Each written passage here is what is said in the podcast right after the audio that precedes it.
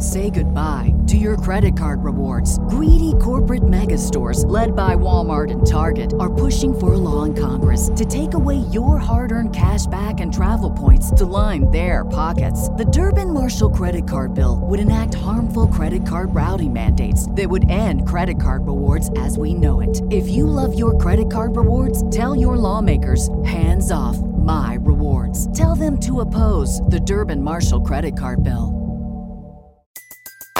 Everybody in your crew identifies as either Big Mac Burger, McNuggets, or McCrispy Sandwich. But you're the filet fish Sandwich all day. That crispy fish, that savory tartar sauce, that melty cheese, that pillowy bun. Yeah, you get it. Every time. And if you love the filet of fish, right now you can catch two of the classics you love for just $6. Limited time only. Price and participation may vary. Cannot be combined with any other offer. Single item at regular price. Ba da ba ba ba. Bedrosian throws to Sandberg, and the pitch is grounded to second base. Thompson has it, throws to first. It's over. 27 years of waiting have come to an end. The Giants have won the pennant.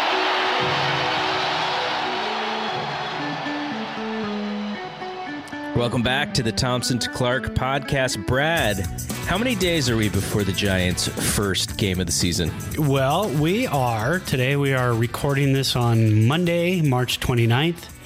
We are three days away because today's over, right? I mean, you know, late in the day. Technically. Yeah. So you got Tuesday, Wednesday, and oh boy, Thursday. Full slate of games. Um, I've gone back to working a couple days a week in the office. I'm home Thursday. Ooh. I'm very excited. as of this moment, I'm home Thursday. You know, I as we've talked about before, I work in the world of um, of of the courts and uh, court system, and uh, and and I do technology support for trials and hearings and sentencings and whatnot. So it could always change at the drop of a hat. But at this moment, I am home Thursday. I will hopefully have my MLB.TV subscription and I'll be able to watch my fantasy players all the way up until the Giants play at uh, what seven o'clock? Are we seven o'clock that night? 710, 710 on Friday as well, and then 610 on Saturday in Seattle. And, and we're in the middle of a pandemic, Seattle. You can't do a six o'clock start time. You don't have to worry about people getting to the ballpark. Just just do a six o'clock start time for crying out loud. I know. I, I thought the same thing. I was like, really? We're, That's brutal. got to be that late. We're going to be up until 11 on opening night. And I got to go into work the next day. So, but I, I'm staying up. I don't care. Uh, so yeah, so Giants kick off the season. Uh, overall, what was their spring? Not that this matters, but what was the spring training record? Oh, let's see. Without looking it up, I'm going to go 12 and 13 and 5, I believe. Oh yeah, because they had like those. You could just kind of quit the game whenever you wanted to. Yeah, exactly. Fourth inning, we're done. no, it was, uh, yeah, because I think they went into the Bay Bridge series at 11 and 12 and 5 and then split 1 1. So 12, 13 and 5. That's without looking it up. But yeah, 500 ball club, kind of what we were last year. Yeah. So, okay, so uh, the way that we're going to break down this show today, so a couple of uh, news and notes things, then we'll get to Brad's sp- spring flings. I'm going to play a game with him. I'm going to surprise him. I'm going to look at some of the projections for some of the players who are going to be, if the Giants have a good season or a bad season, they will be part of that reason. And we'll look at projections, and I'll give Brad some numbers and get his uh, over unders on those numbers. And then we'll just kind of look at uh, what this last week or these last few games meant for spring training as far as the season is concerned. Uh, today's lineup specifically, uh, and then just expectations about the team. But before we do, do you have an adult beverage for the evening? I do. I have an adult beverage. Uh, it is a very good one. Uh, this is one of those ones I like to break out every now and then. I uh, you can only buy it in four packs. It's a beer. I ended up going beer. I know you and I were texting, and, and you're like, "Hey, I've got this great drink," and you showed me the picture. I go, "Oh, that sounds good. I'm gonna have a you know a this," and then and then I went with beer because I, I can't decide, man. There's too many choices. But um, in 1896 right? Not 1996, 1896. This beer was awarded a gold medal um, for just being a fantastic beer. This is from the the old country. This is from uh, England, where Ash is from, and so I've thrown this beer out to him to see if he's heard of it. And he's not a big beer drinker, but he has heard of it. Uh, Samuel Smith. They make very very good ales. This is their Imperial Stout. Um, it is from North Yorks, England, uh, Samuel Smith Old Brewery, and I really like this one. It, it is kind of a heavier stout. It's it's seven percent, so not not outrageous on the scales. Some some stouts here in America, imperial stouts, are going to be like 11, 12 percent, um, but this one's kind of got that really like brown sugary flavor to it. It looks like when you pour it. It's not for everybody because when you pour it, it looks like motor oil. It is like black. You cannot see through it. Um, but it's kind of got that uh, real kind of date, plummy, sugary candy uh, flavor to it. And, and it's a good sipper. So I've got it in a nice, uh, a nice uh, little snifter glass that I, I'm, I'm hitting at it. It's only, uh, oh, it actually is 12 ounces. They used to make it in 11 ounce bottles. And, um, over here in America, we get angry with that. We have 12 ounce bottles here. so I think they finally decided to make it an 11 ounce or 12 ounce for us. So. All right, so my pick. So what do you got? You sent me a cool picture. This is an awesome product. Yeah, so but in, you mentioned Ash, and and so I just figured we we should uh, mention what we're going to do this weekend, which is Ash, who was on our podcast, Ash Day. He uh, is uh, he he's the Giants uh, writer and also MLB writer uh, for the UK uh, baseball website. what is it? Bat flips and. Bat flips and nerds. Bat, bat flips and nerds. There you go. Uh, and we had him on a few weeks ago, and it was great to chit chat with him about his experience and, you know, when he came to San Francisco and just becoming a Giants fan and all that. And what we're going to do is on Saturday, so they'll have games one and two underneath their belt, we're going to get together on an app called Locker Room. Now, what Locker Room is, it's like drive time radio in the sense of I am going to host the show with Brad. We'll have Ash as our special guest, and we'll all be on the platform to speak. Y- listeners who have the Locker Room app downloaded on their phone, I think it's right now it's on it's iPhone only. You will be able to listen to our conversation live, so it's sort of like a live podcast. And we can bring you up on stage if you want to ask a question if you if, if you know we're, we, we will ask for thoughts on certain things and you can kind of come up and, and and give your thoughts.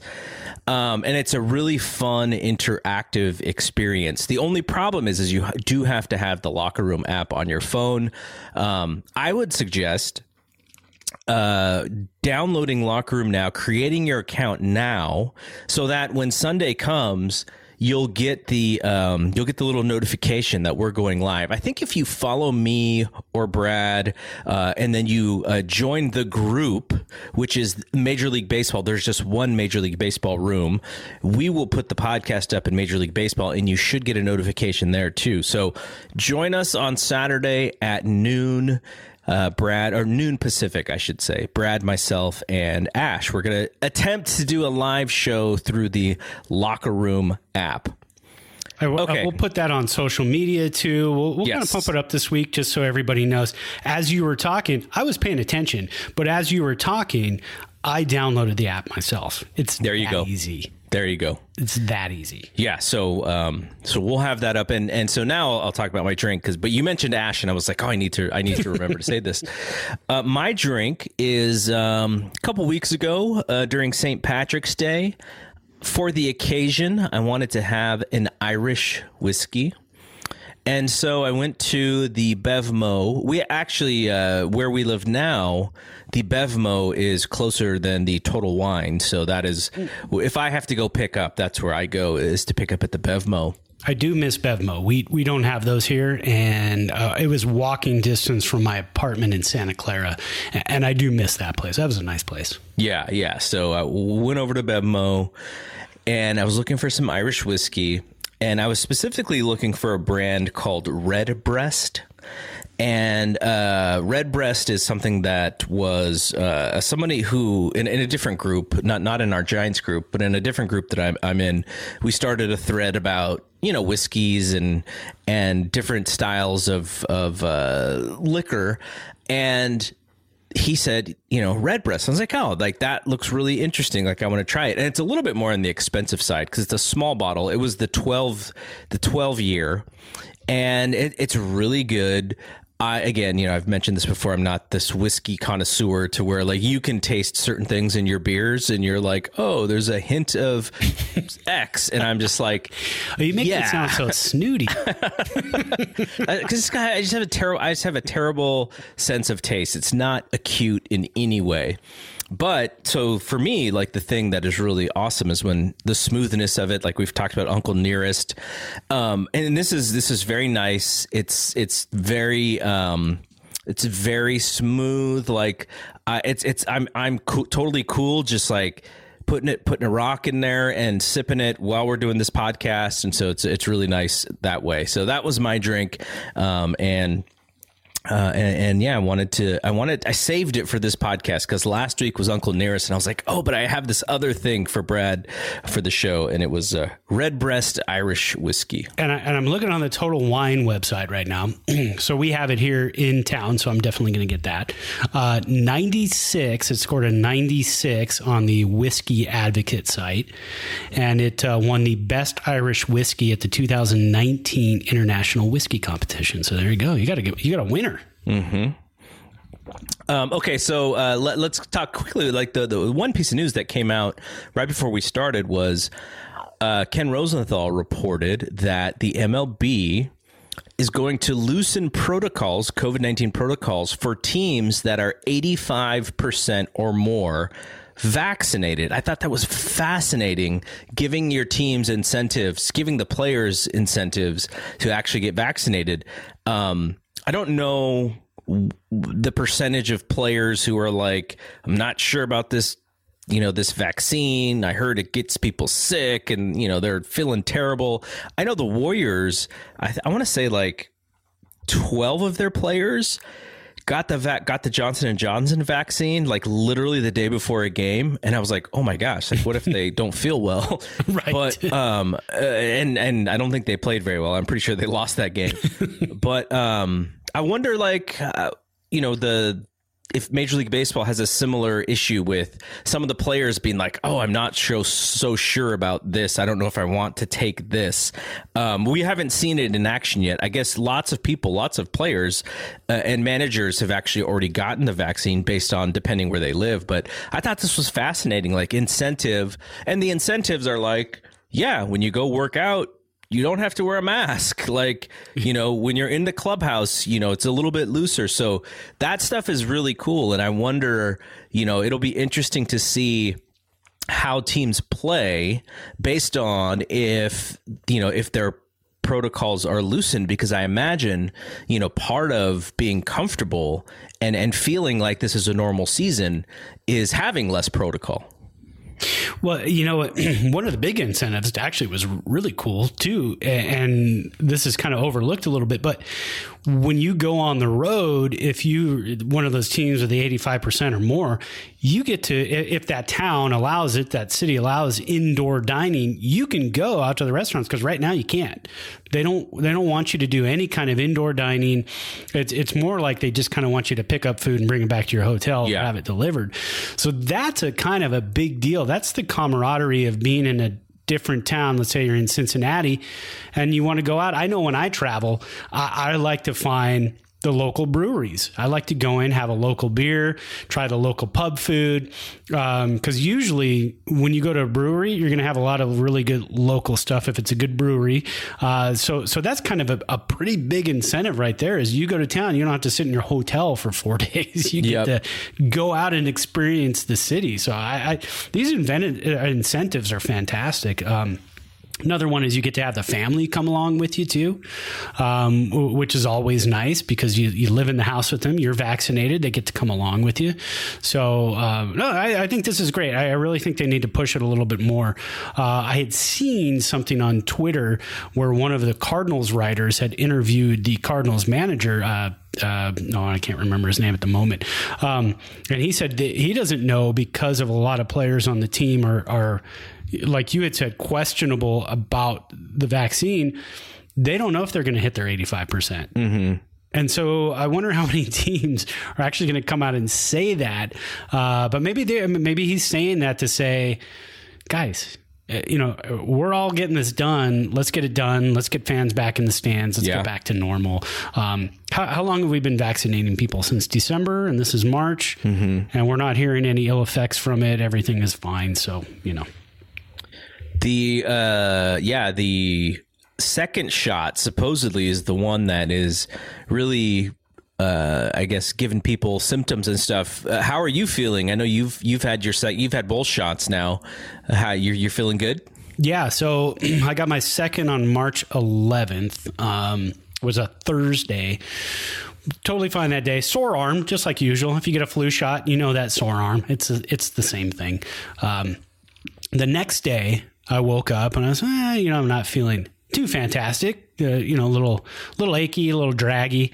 Um, and I was working from home that day, so I just continued to work. Had a lot of stuff to do for court, and uh, man, I think I got to about 11 a.m., 11:30, and I punched up to a 101.5, um, you know, fever, and I was like, "Hey, it's working. This is great." so, kind of rode out that storm. Took a couple of Tylenol later that night. Slept good.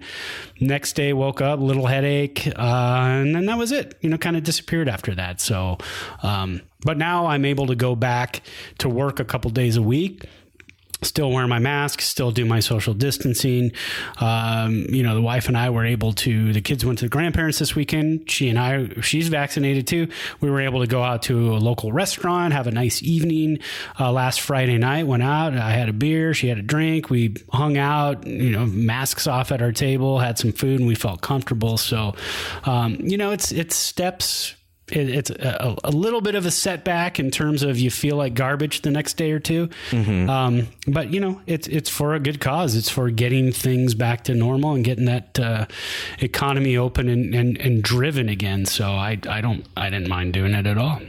Yeah, my wife had her second shot on Saturday, and outside of a slight headache, she was pretty fine. Like we were, great. yeah, we we just we chilled out and we made sure to not do anything. She was uh, making sure that she had water and she had Advil, and she just stayed on that regimen, and she was completely fine the the Saturday and Sunday. So I was very happy to see that because I was a little worried that it would uh, attack her because Yeah. you know she she can she she can get uh, some headaches here and there for weird reasons. So that's what I was worried about. But she was all good. That's good. Yeah, I I um I probably overdid it the next day. They tell you to make sure you rest and relax. I couldn't because we were going on vacation the following week, so I just had so much work I had to get done.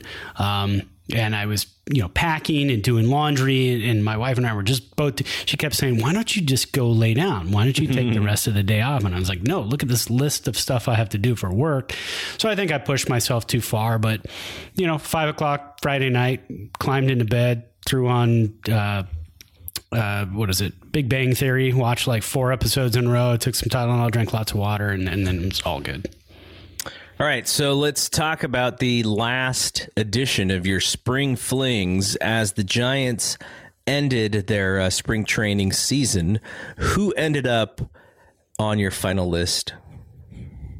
Well, the final list. So there were a couple changes I didn't make. Um, one of them I kept on there. So so I kind of have this theme. I'm sticking with two and dropping two. I mean, it, you know, it could have gone another way easily.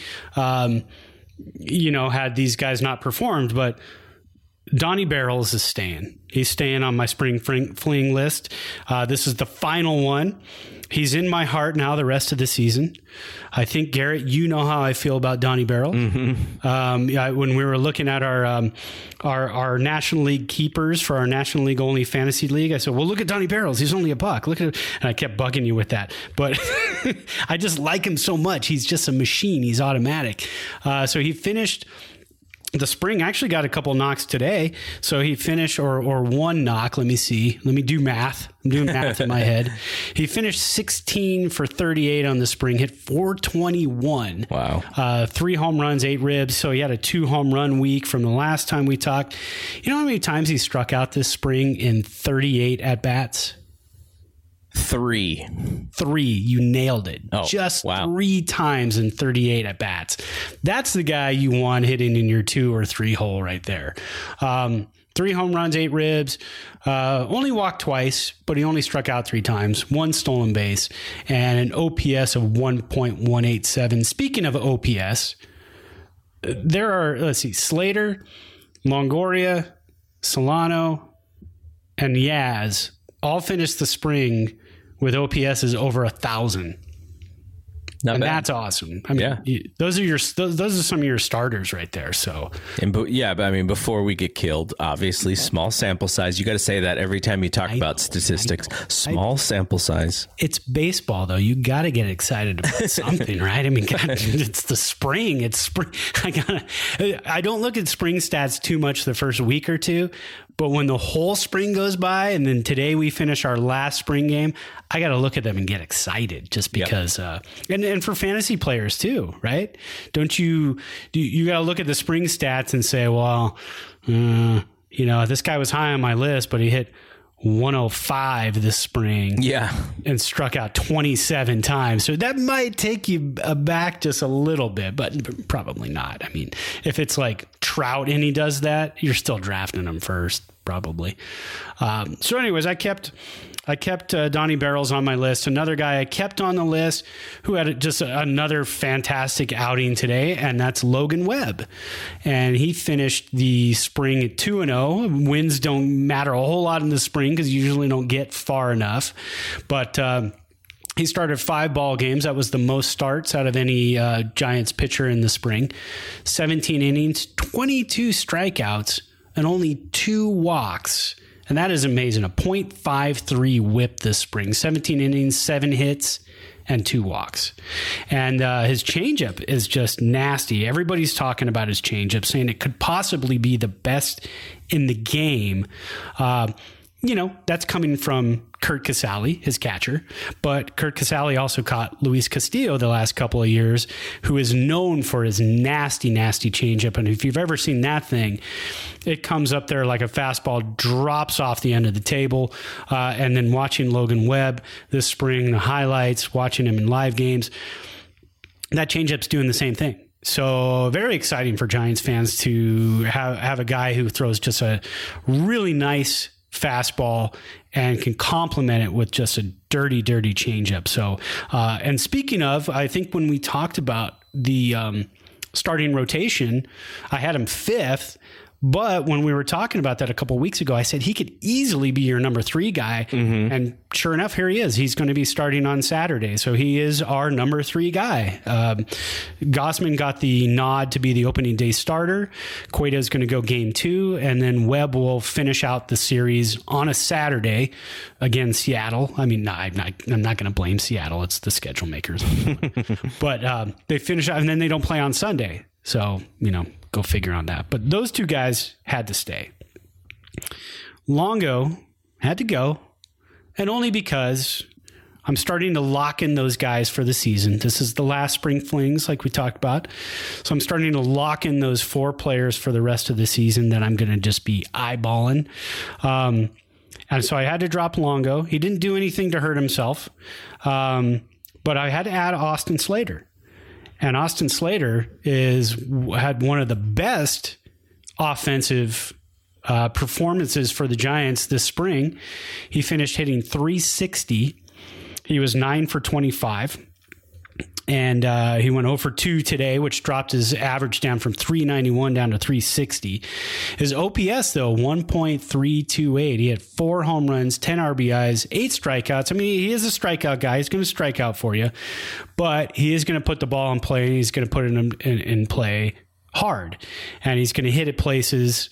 Um, he's going to drive the ball. He's going to steal you some bags. He had two stolen bases this spring. Um, chatter is that he could be a 2020 guy if he stays healthy. He's going to be platooning in left field with Dickerson, probably. Um, and we're going to talk about some, you know, lineup possibilities against left-handers in a little bit. But uh, he's going to be one of your guys in that lineup, a right-handed platoon guy out in left field. So, um, pretty exciting. And then I had to drop off Nick Tropeano. And, and you know why? Because he's not flashy. He's not sexy. He's going to be your middle reliever. Um, but who is flashy and sexy to me, especially because I grabbed him for my fantasy baseball team. Uh, I needed closers. I waited too late to grab closers, as I do every year. But I'm throwing in Jake McGee. And do you know Jake McGee's nickname? Uh, it's not Willie. It's not Willie. it's Mac Cheese. Oh my god. Yeah, I don't with a Z and no E at the end. Just so you know, it's it's Mac Cheese. So I had to put Mac Cheese on there. Uh, he's your possible closer. Probably going to start the season getting some closing opportunities. Um, he is a left-hander, so you could see other situations where you know you've got three left-handers in the ninth, and maybe you'll see somebody else. Um, so he's not probably not going to get every opportunity right off the bat, but he does have closing experience. He went six and a third innings. Actually, let me just double check the update. I don't know if he threw today. Uh, he did not. So he went six and a third innings on the spring, only giving up one hit, didn't walk anybody, and struck out eight. So he had a, a nice whip of 0.16. So that that's minuscule. ERA of zero because obviously he didn't give up any runs. So Tropeano Longo off, Austin Slater on, Mac Cheese on. Do you think the guy who gave him the nickname of Mac Cheese had a soul patch and was had a, a thing of chew in the corner of his uh, his cheek there at the same? You know, that's that sounds like that kind of nickname is from somebody in the bullpen who's uh, you know, spitting out seeds or, you know, playing games of like who can pull each other's nose hairs out because they're so bored and stuff like that. Doesn't doesn't bot doesn't button the top four buttons of his shirt. that guy is that who you're talking it's about? basically Brian Wilson. Did Brian Yeah, Wilson Brian Wilson. Yeah, yeah. Jake McGee? I didn't want to say it, but yeah. with the tur- with the who takes the turtleneck and then cuts it like down so it's a scoop neck lady shirt. That- that's B-Weezy. yes. B-Weezy meet Mac Cheese. that's, yeah, that's how it went. Uh, yeah. Mac, mac cheese with a little bit of Cholula sauce on top. Love the Cholula. I love Cholula on my eggs. Do you do Yeah, that? me too. Oh, Definitely. so good. Yeah. Uh, okay, so we're gonna play a little bit of a game. I I mean, is it, was that your last spring fling? That was it. Okay, that was it. good. That is the spring fling for the season, for the spring. Those are my guys. I'm going into the season with Webb, Donnie Barrels, Austin Slater, and Jake McGee entrenched in the cockles of my heart. All right. We're now going to look at uh, projections for some of the better players on the team. Like I said, the players who will definitely. Um, They'll be in the you know they'll be the reason for the Giants to win or lose, uh, or, or to be a good team or a bad team, or to be an average team. And uh, so I wanted to look at some numbers, some projections, and we're using a website called RotoChamp, and basically they take um, projections from like uh gosh there's like f- seven different sites seven different websites or maybe six different sites and they make this composite projection so i'm going to use the composite projection just so i don't have to do like all these different averages in my head and uh, i'm going to ask brad is the projection over or under x and i'll give him a number and, and we'll talk about what the projections are for each guy so We'll start with Brandon Belt. We mentioned him a couple different times. It looks like he's going to be ready, right? Yeah. Yeah, he's um I believe yeah, because they're going with 13 position players uh and they kept him up and they what they did is they um sent LaMonte Wade Jr. down and that was kind of the other guy cuz he could play first base as well, LaMonte Wade Jr. So as soon as they sent him down, that was kind of a signal that Belt will will will be on that that 26 man roster and one of the 13 position players. Okay, so let's look at Belt now. In Belt's best year, that wasn't last year because we don't consider last year a full season. He only played 51 games, but last year he he had the highest OPS of his entire career, which was over a thousand. Uh, but in his uh, in a full season, his highest OPS would have been 868. That's in 2016. So OPS for this year, the projection, do you think it is over or under 800? I I'm going to go under. You are correct. It is 797, though uh, three websites. yeah, three websites have him uh, slightly over. Three websites have him. No, actually, four websites have him slightly over. Uh, two websites have him slightly under, but just the average comes out to 797. So he is projected to uh, be hurt for one. right. no, no, no website projected him to have over 500 uh, at bats. Uh, he is projected to definitely walk a, a, fair amount, strike out a fair amount. That's Brandon Belt there.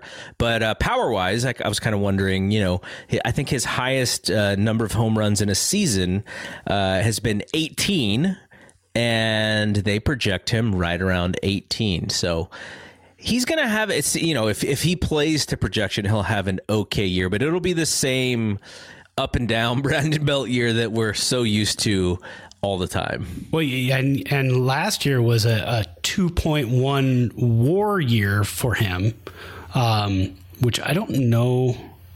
I'm trying to see here. No, that definitely wasn't his highest. Um, again, you know, the war last year, I wonder how they worked that in. Um, because you can't really average that over 162 games. Yeah, I don't so know I don't, enough about how about the algorithm to to to create that number. So yeah, I think he he would have been on track. It looks like if if they're doing it the way I think they do it, I think he would have been on track to have his career high high WAR. His career high was four point one. Three years he's done it. 2013, 15, and 16. So I think he probably, if you look at the games there, he he was probably on pace to be close to five, maybe six. Okay. Mike Yastrzemski Okay. Had a terrific season last year. Hit 297, 10 jacks, 35 RBI in 54 games. Uh, a, a 968 OPS. Uh, this year, do you believe if we set the home runs at 23 for the season, is he over or under the composite projection? That's a tough one. I'm going to go over. You got it. Because I think, you know, everybody's talking about him being a 30 home run guy this year. So, all the projection websites, they have him at 24 composite. Uh, the highest is 26. They have him at 26 homers and 81 RBI is uh, sort of the, the best case scenario on these projections. Though, uh, surprisingly, two of the projection websites have his batting average all the way down to the uh, 230s. I, I, was surprised at that. So, you know, because he hit 297 last year. That's that's highly conservative. Um, uh, I mean, he's not going to hit 230. He he's going to hit 270 to 300. I mean, uh, that uh, probably going to hit like 285, 287. Um, and, and that right there is going to bring up his home run total. I, I say 30. I mean, I say he's going to hit 30. I know that, you know, the projections say, what was the highest? 24? 26 is 26? No, he's going to hit 30 this year. And, if he stays you know, healthy. Yeah. You know, the, I think what this is basically saying is, and I've heard people say this, which is they started the season in the summer last year. So for the hitters, the weather was great. For the Giants playing at home, the weather was great. We missed April and May and early June where it's maybe you know not as great a place to hit and maybe the wind is is uh, is hurting fly balls a little bit more. So I think that is what these projection websites are sort of betting on is that's in the, these numbers. So we'll see because I was surprised that. Uh, these numbers were that low, but then again, you know, he's he's only been a pro for two years. He's had some success in both of those years, and this could be the the year that he really proves that he's uh, you know an all star player. So uh, I'm looking forward to him in a full season and seeing you know he's now now he, there's there's another year of tape or video or what I guess it's video on uh it, yeah it's on, on Yaz uh, this year right? So pictures it's on half inch tape. I think it's like a video cassette tape like beta. I think it's on Betamax yeah. Pull up the Betamax on my iPad. Um but you know that that's that's a thing right? He's got to prove it now for the third year. And I think I think I, am leaning more towards what you think is, you know, sort of a 280s batting average. Yeah, I don't, I don't know if he'll get to 30 jacks, but you know, I kind of like that number 24, 25, 26. I think that I think that would be an outstanding year if if those what the power numbers look like for him. Yeah, and I still think it's going to go higher. I think what I'm what I'm gathering so far from this website and and the other ones that it's pulling from is that nobody believes in what the Giants did last year. Mm-hmm. That's what I'm getting so far. So let's see. Let's see what else we got. All right. Well, so let's look at Donnie Barrels. He hit 326 last year, 365 OBP. Um, you know, I think he won what the Silver Slugger for uh, second baseman at age 32, and that was. Um, I, it, it, it's not really his best season because in 2019 he had similar at bats and he hit slightly for a slightly higher average and uh, almost the same OPS. So it's really been the last two years in a row where he's pretty much been at the level that we saw last year. And so now, do these projections believe in him or not?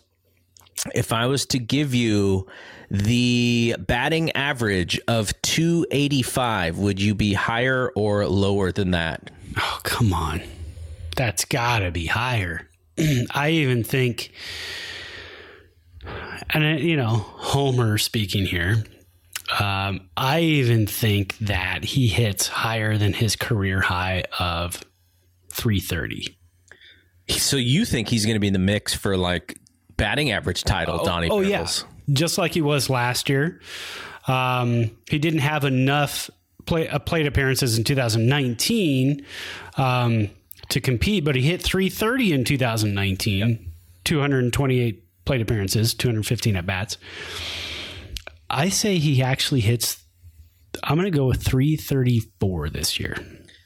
That is that is a lot of expectation for him. Lock um, the the rankings or these uh, these composite numbers they don't believe he even gets to 500 at bats collectively. So they think he's going to hover right around 500 just a little below 500 so that means that you know La Stella is possibly taking abs from him they think.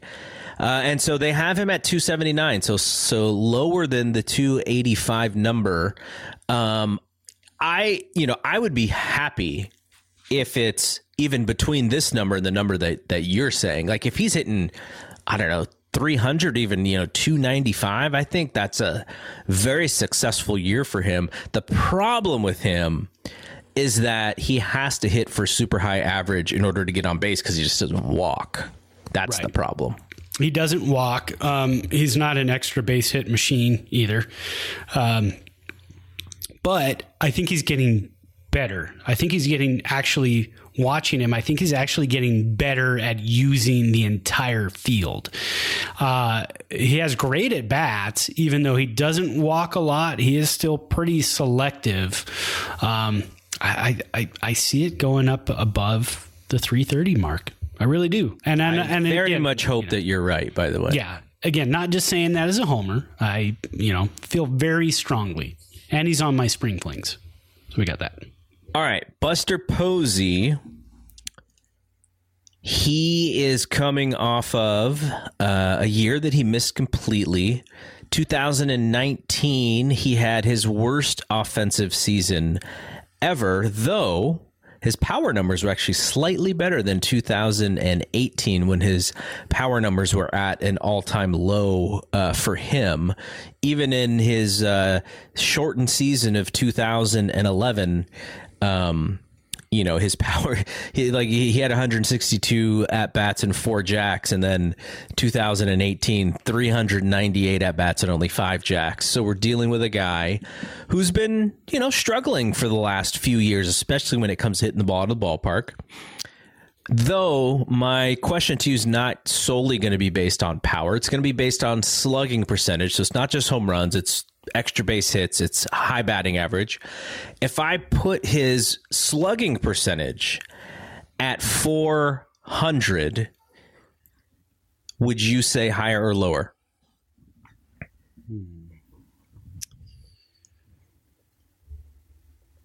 Man, that is a tough one. I thought you were just going to give me home runs.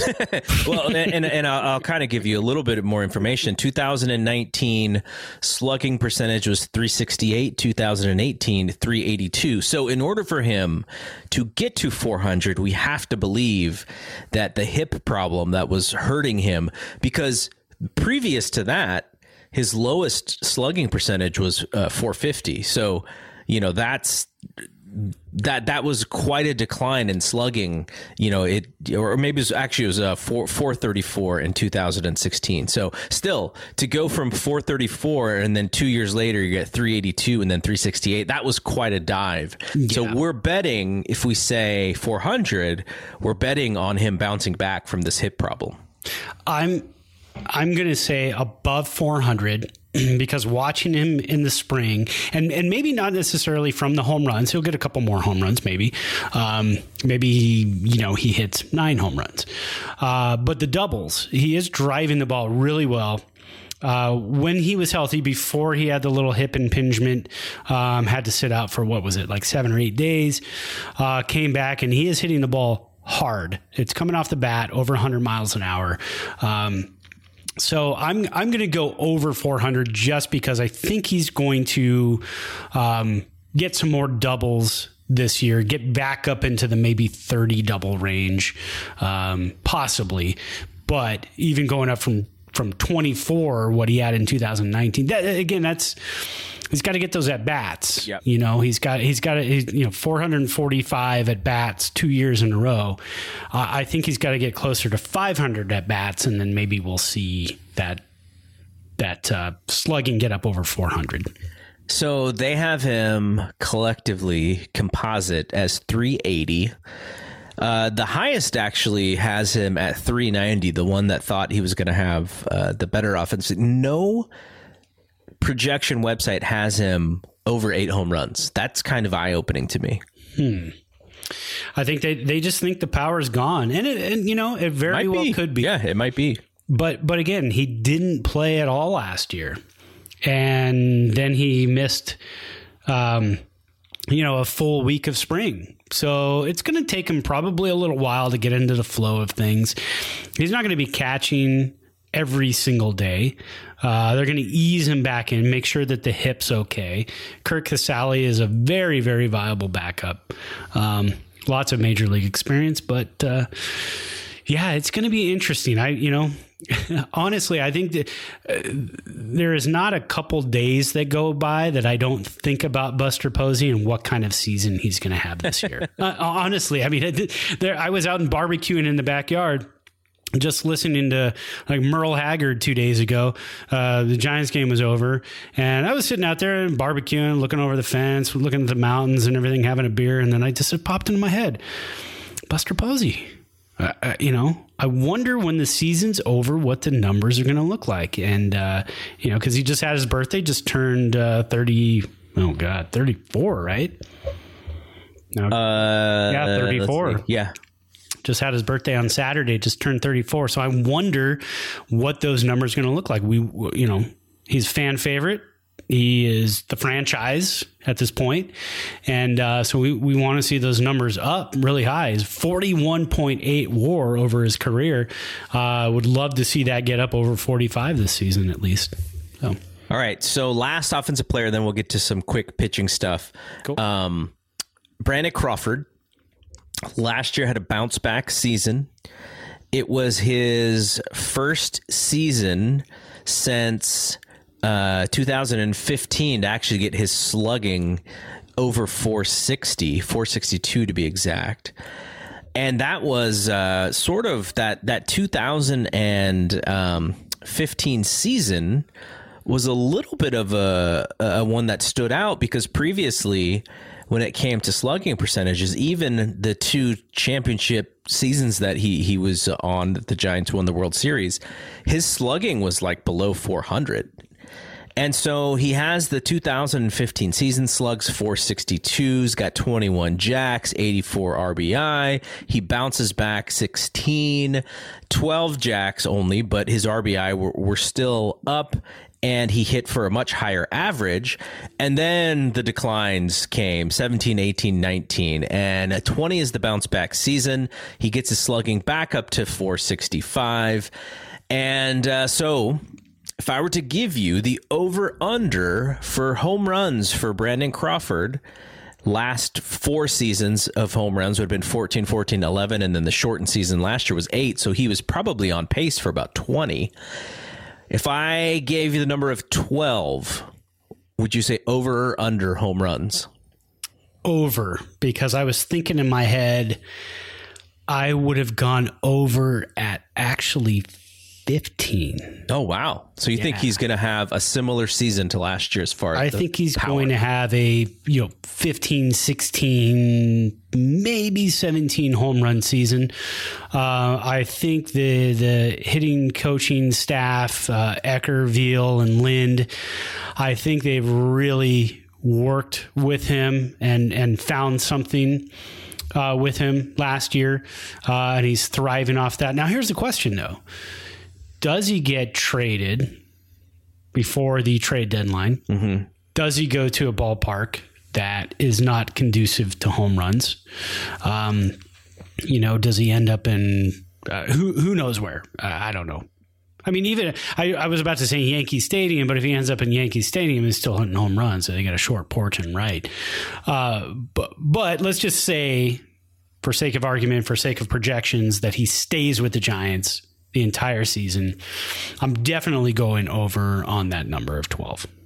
Yeah, they have him at 14. So they think he is going to sort of be in between what his uh, last year's season, you know, last year, not a fluke, and, uh, and you know, the couple seasons prior. So, uh, I mean, that's that's good for him. He's never going to be a high average guy. I remember, gosh, this would have been you know in the mid two thousands. Kruk's like, oh, this guy's going to be a future batting champ when he figures it out. And I was like, no way in hell. He has too many holes in his swing. No way. But when he got a hold of one, he could you know he could get that ball out of there. So, uh, yeah, if if they if they you know if he's hitting sort of where you say he's hitting he probably will get traded. yeah, yeah, and, and that's the that's a bit of the problem. You know, we want to we want to see him do awesome, um, but it depends on you know if he does awesome, where is he in late July? Who knows? yeah. All right, let's look at the, the pitching. Uh, we'll just look at two starters and one reliever and move on. I want to get your thoughts on uh, Kevin Gausman. So obviously last year he uh, he had a really good strikeout season. Um, he struck out 79 in 59 innings, so that is way over one per inning. Um, and he also uh, had a low whip, the lowest of his career at 1.11. So I actually do want to look at strikeouts, and let's see if I can, because they don't have the K per nine here. Let's see if I can figure out the K per nine really quickly with some gonna do math? calculations. Yeah. Uh, t- San Jose State education. all right. We'll set the K per nine at 9.5. So 9.5 strikeouts per nine innings for Kevin Gausman. And last year, I can actually tell you what last year's was. Give me a second here. 11.9. Okay, there you go. So he doesn't have to go very far to get there, right? Like he he if if if if uh, if he's at nine point five, that is probably very close to uh, his career. Eh, not not really his career. He didn't really become a strikeout guy like we saw last year, uh, except for the last couple seasons. So uh, over under nine point five k per nine. That's another tough one because, like you said, his career is 8.5 Ks per nine. Um, in Baltimore, it's 8.2. Then he went to Atlanta for two years, 8.3. Then he goes to Cincinnati and figured out the slider, 11.7.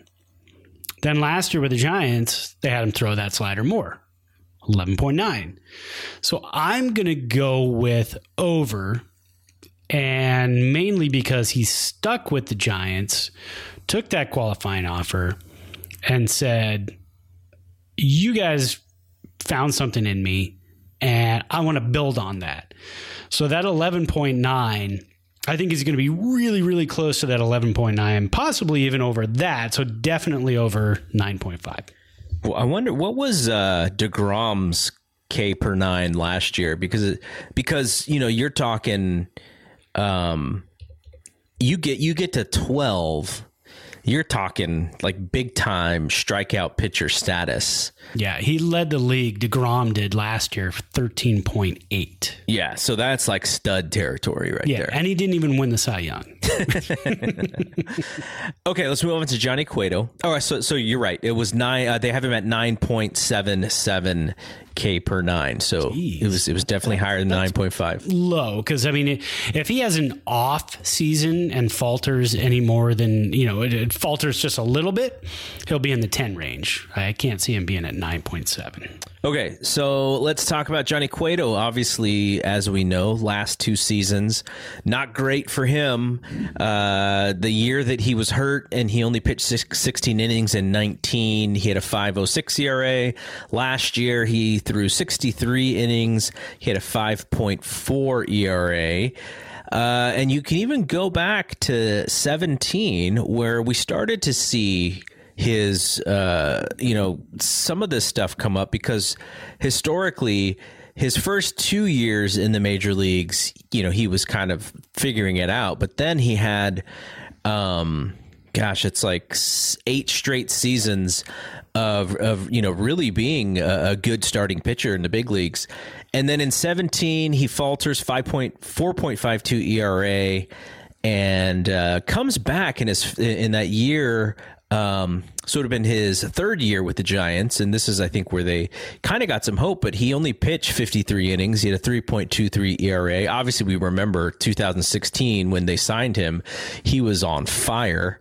Uh, but so he's had two, I would say, three out of the last four seasons have been uh, struggling seasons for him. I'm going to put his ERA at 4.70 you going to go higher or lower based on what you think these projections are going to be? God, why do you make this so tough?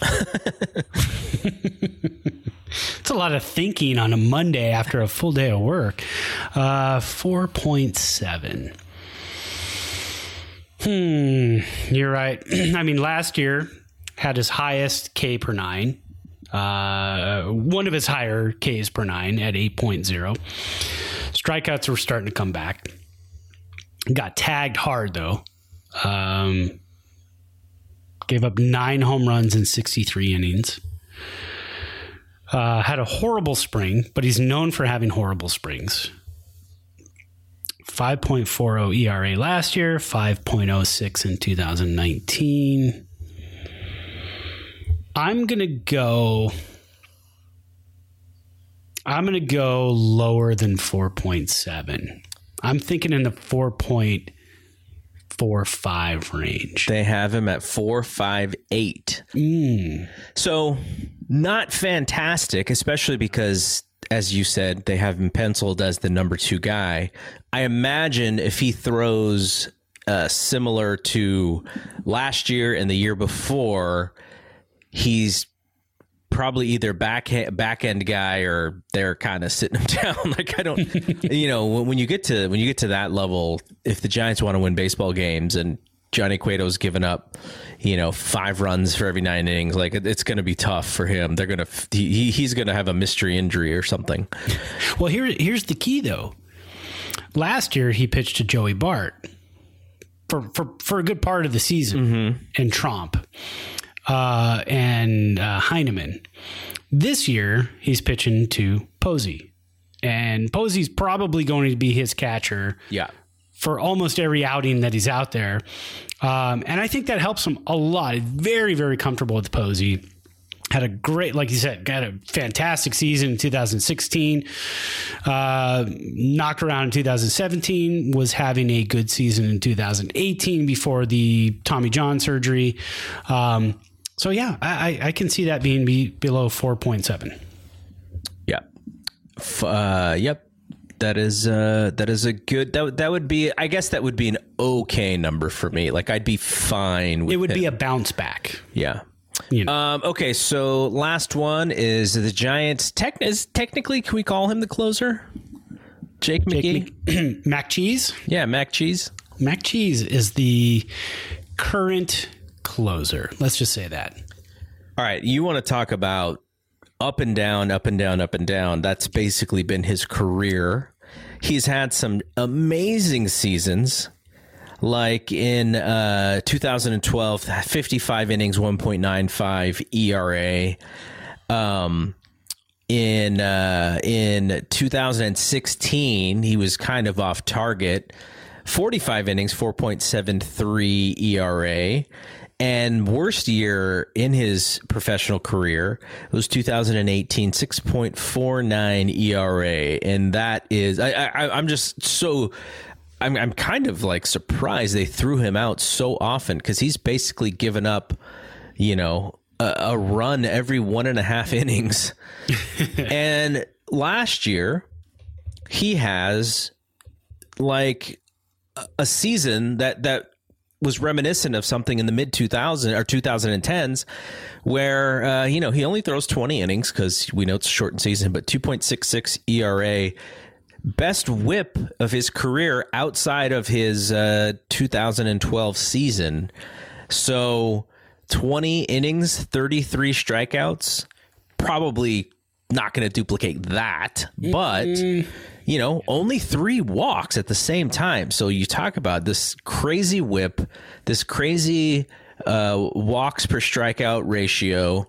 Um, he's throwing the fastball at uh, speeds he hasn't really seen since the mid to mid 2010s. So if I was to give you um, whip, and and I'll give you his last five whips. Last year, 0.84, 19, 1.4, 18, 1.46. So not great. God. 17, 1.1, which is really solid.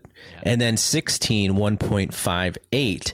If I give you whip for Jake McGee and I put it at 1.25, are you going over or under? I'm going under. Uh, he seems to be untouchable. He seems to have been untouchable last year for the most part. Um, did give up two home runs in 20 innings. Not huge. Um, and six hits in 20 innings last year. Oh, like you said, only walked the three. His walks per nine have never been outrageous um, since 2016, uh, 2016, 3.2 walks per nine, then 2.5, 2.8, 2.4, 1.3. And you said 1.25? Yes. I want my closer to be under 1.25. I think he's got what it takes to be a closer. Giants pitching coaches are phenomenal. I'm going to go 1.10. So, yes, under 1.25. It is 1.21. Mm. So they think that he's going to be on the better side of what he's been in the last four years. So that's good. At least the projections look that way. So I, Yeah. I'd be happy with that. Yeah, no, that'd be fantastic. I mean, for a closer, uh, you don't want to walk guys. Uh, you can give up a hit every now and then because you're going to be pitching around the plate. You want to get outs. Uh, so you are going to give up some hits. You just don't want to walk guys as a closer. That's huge no no. Um, so yeah. So how'd I do? Hundred percent. You almost got all of them. Jeez, Nice job. that. All right. What Um, all right. So let's talk last two things before we get out of here. Uh, the Giants threw out a lineup today that most people think is kind of going to be their lineup against left-handed pitchers. And how did that lineup do today? And I thought it was interesting based on where some of those guys were hitting because I would have assumed that some of the lefties would be actually a little bit lower than they were, but the lefties were, were there. But it was guys like Buster who kind of dropped below where I would have projected him. But yeah, what was the lineup and uh, how did those guys do in their last game to get ready against a left handed pitcher?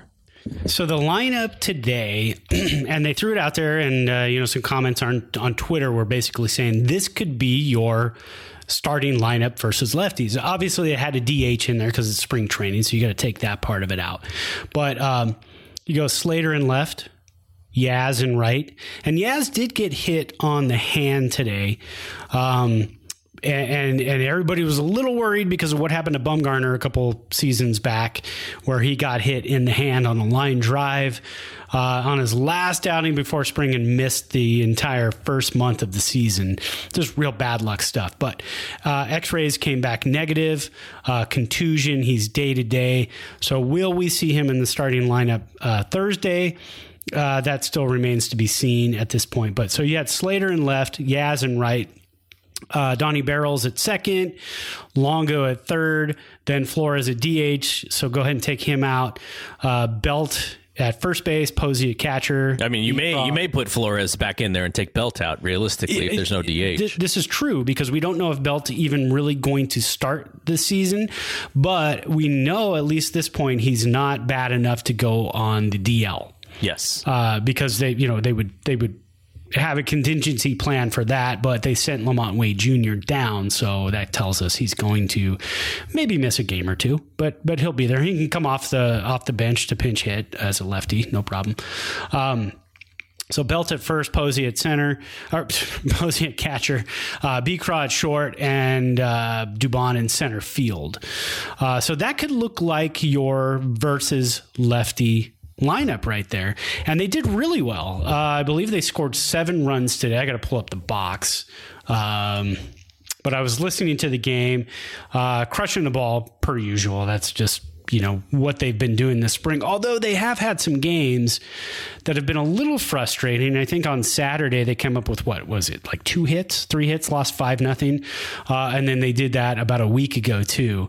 Um, so that's always kind of maddening when you see that happen. But uh, again, spring training, playing guys out of position, guys are trying different things. But uh, let's see. Uh, of course, the you know the guy with two knocks today was Vosler. He's he's probably again we, we haven't heard much about Vosler at this point. He's hit he hit 300 this spring, but it doesn't look like from all the projections that he will be up with the big club on the 26 man roster, which is you know unfortunate because he can play all over the infield. I think if Belt wasn't there, it would have been LaMonte Wade Jr. or Vosler. Uh, but they did come up with 10 hits today, uh, seven runs, uh, beat the A's seven to two. So that that's a really nice. Uh, that's a really nice verse lefty lineup, I think. I, I like that. And then when you go to versus righties, you've got left-handed La Stella, left-handed Dickerson. Those guys will be plugged in. Um, at different positions. You could see maybe Solano at that point have a seat, La Stella in. Uh, you'll see Slater out. You'll see Dickerson in, uh, and then that'll give you a nice heavy left-handed uh, uh, hitting lineup against righties. and about our thoughts on this season. Our expectations, we've you know, we we've been now I think this is episode 36. We've been talking about these guys for uh, 36 weeks last year, this year. I think we were surprised last year I feel like, based on what we just talked about with projections, you have high expectations, especially for the offense, to kind of repeat what they did last year. Whereas I think a lot of folks would say that they think the Giants are going to come back down to earth a little bit more. But overall, like, what do you consider a season in which you will not be frustrated? Uh, you know, not saying that you not saying that they have to win the World Series for us to be happy, like that, not at all. Right. You know, we know that they're not going to be favored to even win the National League West with the Dodgers and the Padres there. But uh, uh, as your outlook, what do you think will be something that you'll be happy with as a fan when it comes to record and how they play against some of these good teams? I think personally this year because again, this is still a transition year. This is not the year that the Giants take a step from last year, and and uh, you know, the expectation is this team will probably not make the playoffs, and, and that's understandable because last year we had expanded playoffs. Uh, this year, and I'm going to go into the numbers, and I, you know, I'm not a gambler myself. I live in Reno, but I don't gamble. I just, I just don't do it, and and um, I'd rather take like my ten bucks and. I don't know, buy some music or something. But, um, but, but it is always interesting. When anytime we go to the casinos to eat or do whatever, you know, stay the night there. Uh, we do like the hotels here in town, though they're fantastic. Um, so we'll do uh, staycations at the hotel sometimes, and I'll, I'll head down and look at the uh, baseball futures and the football futures and stuff. So looking at VegasInsider.com, uh, the, the Giants are projected. Their over under win total is 75.5. Mm-hmm. If the Giants are over that, if the Giants finish 500, 81 and 81, 82 and 80, uh, you know, uh, 80 and 82. I'm happy as a Giants fan because I know that they competed throughout the season. I know that they probably beat expectations as you know, if you're looking at the Vegas insider numbers. Will they make the playoffs? Probably not. Uh, and, and it's because you've got to look at the wild cards. Okay, Dodgers are going to win the division. Braves are going to win the division. And uh, let's see who else we got here. Cardinals are going to win that awful NL Central. That's going to be a mess this year. You will not get a wild card probably out of the NL Central.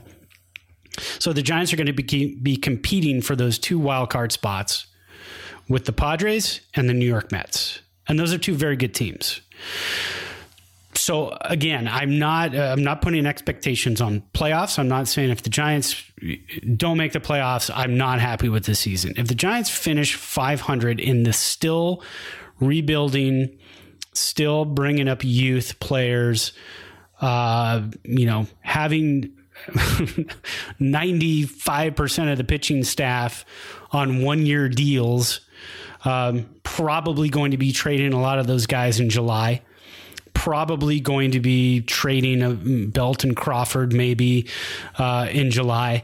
So if the Giants can finish at 500 or very close to 500, that is a great season for me as a Giants fan. I went and looked back at the uh, 2007, 8, and 9 seasons because if this team is sort of on their way up. There is a gradual way that this generally happens. And, and, if you look at, so 2004 would have been their last really good season with Bonds. They won 91 games, they came in second. Um, and then they went 75, 76, 71, and 72 wins over the next four years. So from 2005 to 2008. And then they jumped from 72 to 88 that would have been the second Lincecum season. That would have been the Pablo breakout season. Mm-hmm. And then the year after that, they increased by four games. And, and then, you know, they won the World Series that year. So, you know, looking at how that sort of generally works, and you know they've had their off seasons too. 2013, they only won 76 games, uh, and then they came back the next year and won 88. Uh, the 2017 season was awful. They only won 64 games. Like they were one of the worst teams in baseball. Yeah. But if you look at it from the perspective of they need to just compete and they and they need to you know put put some some things together the the, the difference though and and this is uh, one of the weirder things about this team is when you have young players who are part of this like for instance in in 2009 Pablo has the breakout you knew he was going to be there in 2010 now he didn't play as well but you knew he was going to be there. You knew that Buster was coming. You knew that, um, you know, you had Lincecum and you still had Cain and you had uh, bad, bad and good Johnny Sanchez. I, I don't have that perspective with this year's team to next year because like you said everybody's on this like crazy deal where they're just freeing up so much space so unless they bring up some of these young players to play we're kind of going into this season going like, oh, all of the guys on the team now, yay, we hope that you play well. But guess what? You're probably not even going to be on the team next year. so it's kind of hard to look at it that way. You can't look at it as a traditional team that is kind of getting better and getting better because most of those guys aren't going to be there uh, next year unless, you know, they have breakout years and, all of a sudden, you know, you're sign- re-signing guys.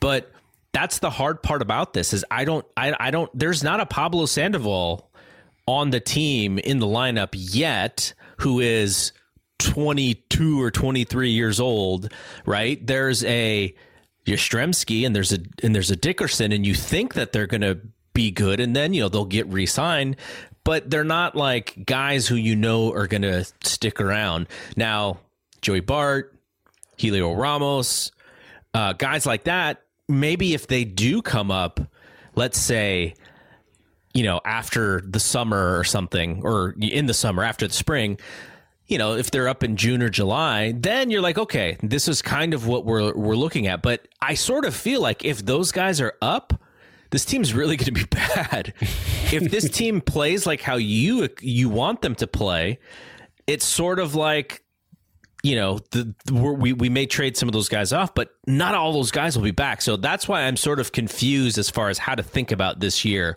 You you want them to win, but at the same time, you're just like, oh, you know, great, Brandon Crawford, he's having a great season. That's probably going to get him traded. Brandon Belt, oh, Belt's got 20 jacks and it's only July he's probably going to get traded. You know, like that. I don't think yeah. that they go for it with these guys, or they'll even have the opportunity to go for it with these guys.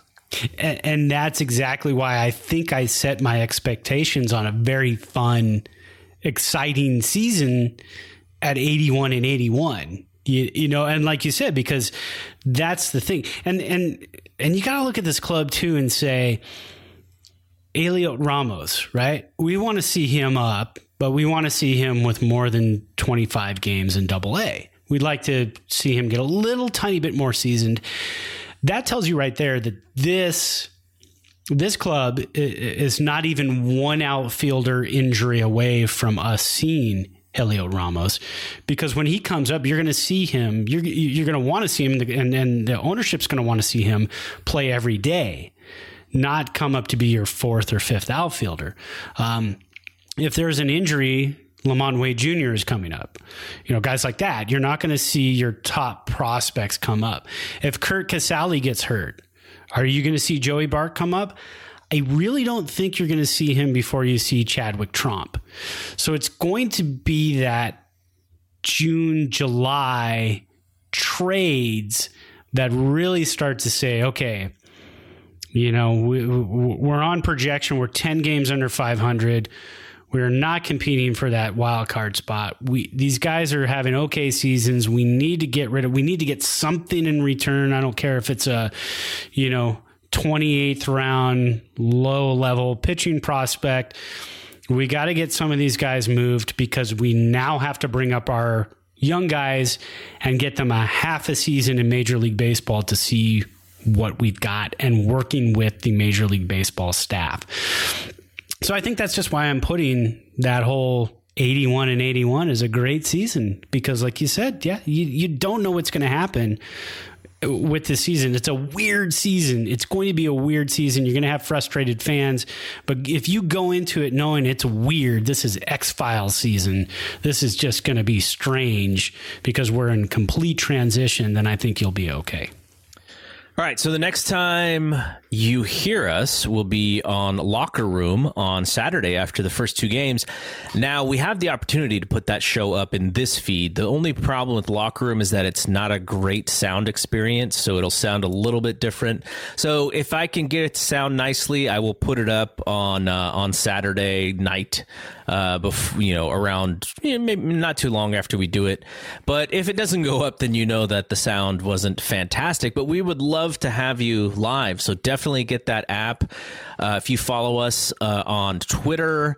On Instagram, we will have some posts up in our Facebook group, uh, Thompson to Clark we will have a post about it in there. So yeah, it'd be great to have some people hanging out with us. And if nobody comes, then you know I'm sure uh, Brad, myself, and Ash can talk forever anyway. So yeah. um, but still, so it's fun. But are you saying that there's a chance I won't sound as sexy as I do right now? well, you well, well, you and I will still be able to use our mic. There's a trick that I'll teach you so that we can oh, use our mic.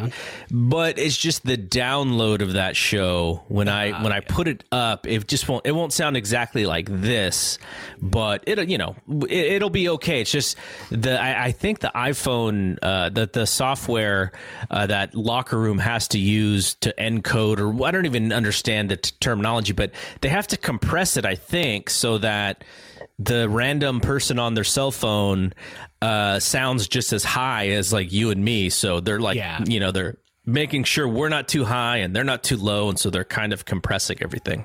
Yeah, it's kind of a mess. Yeah. um, all right. So uh, for Brad, I am Double G. We'll see you when we see you. Peace out. Peace.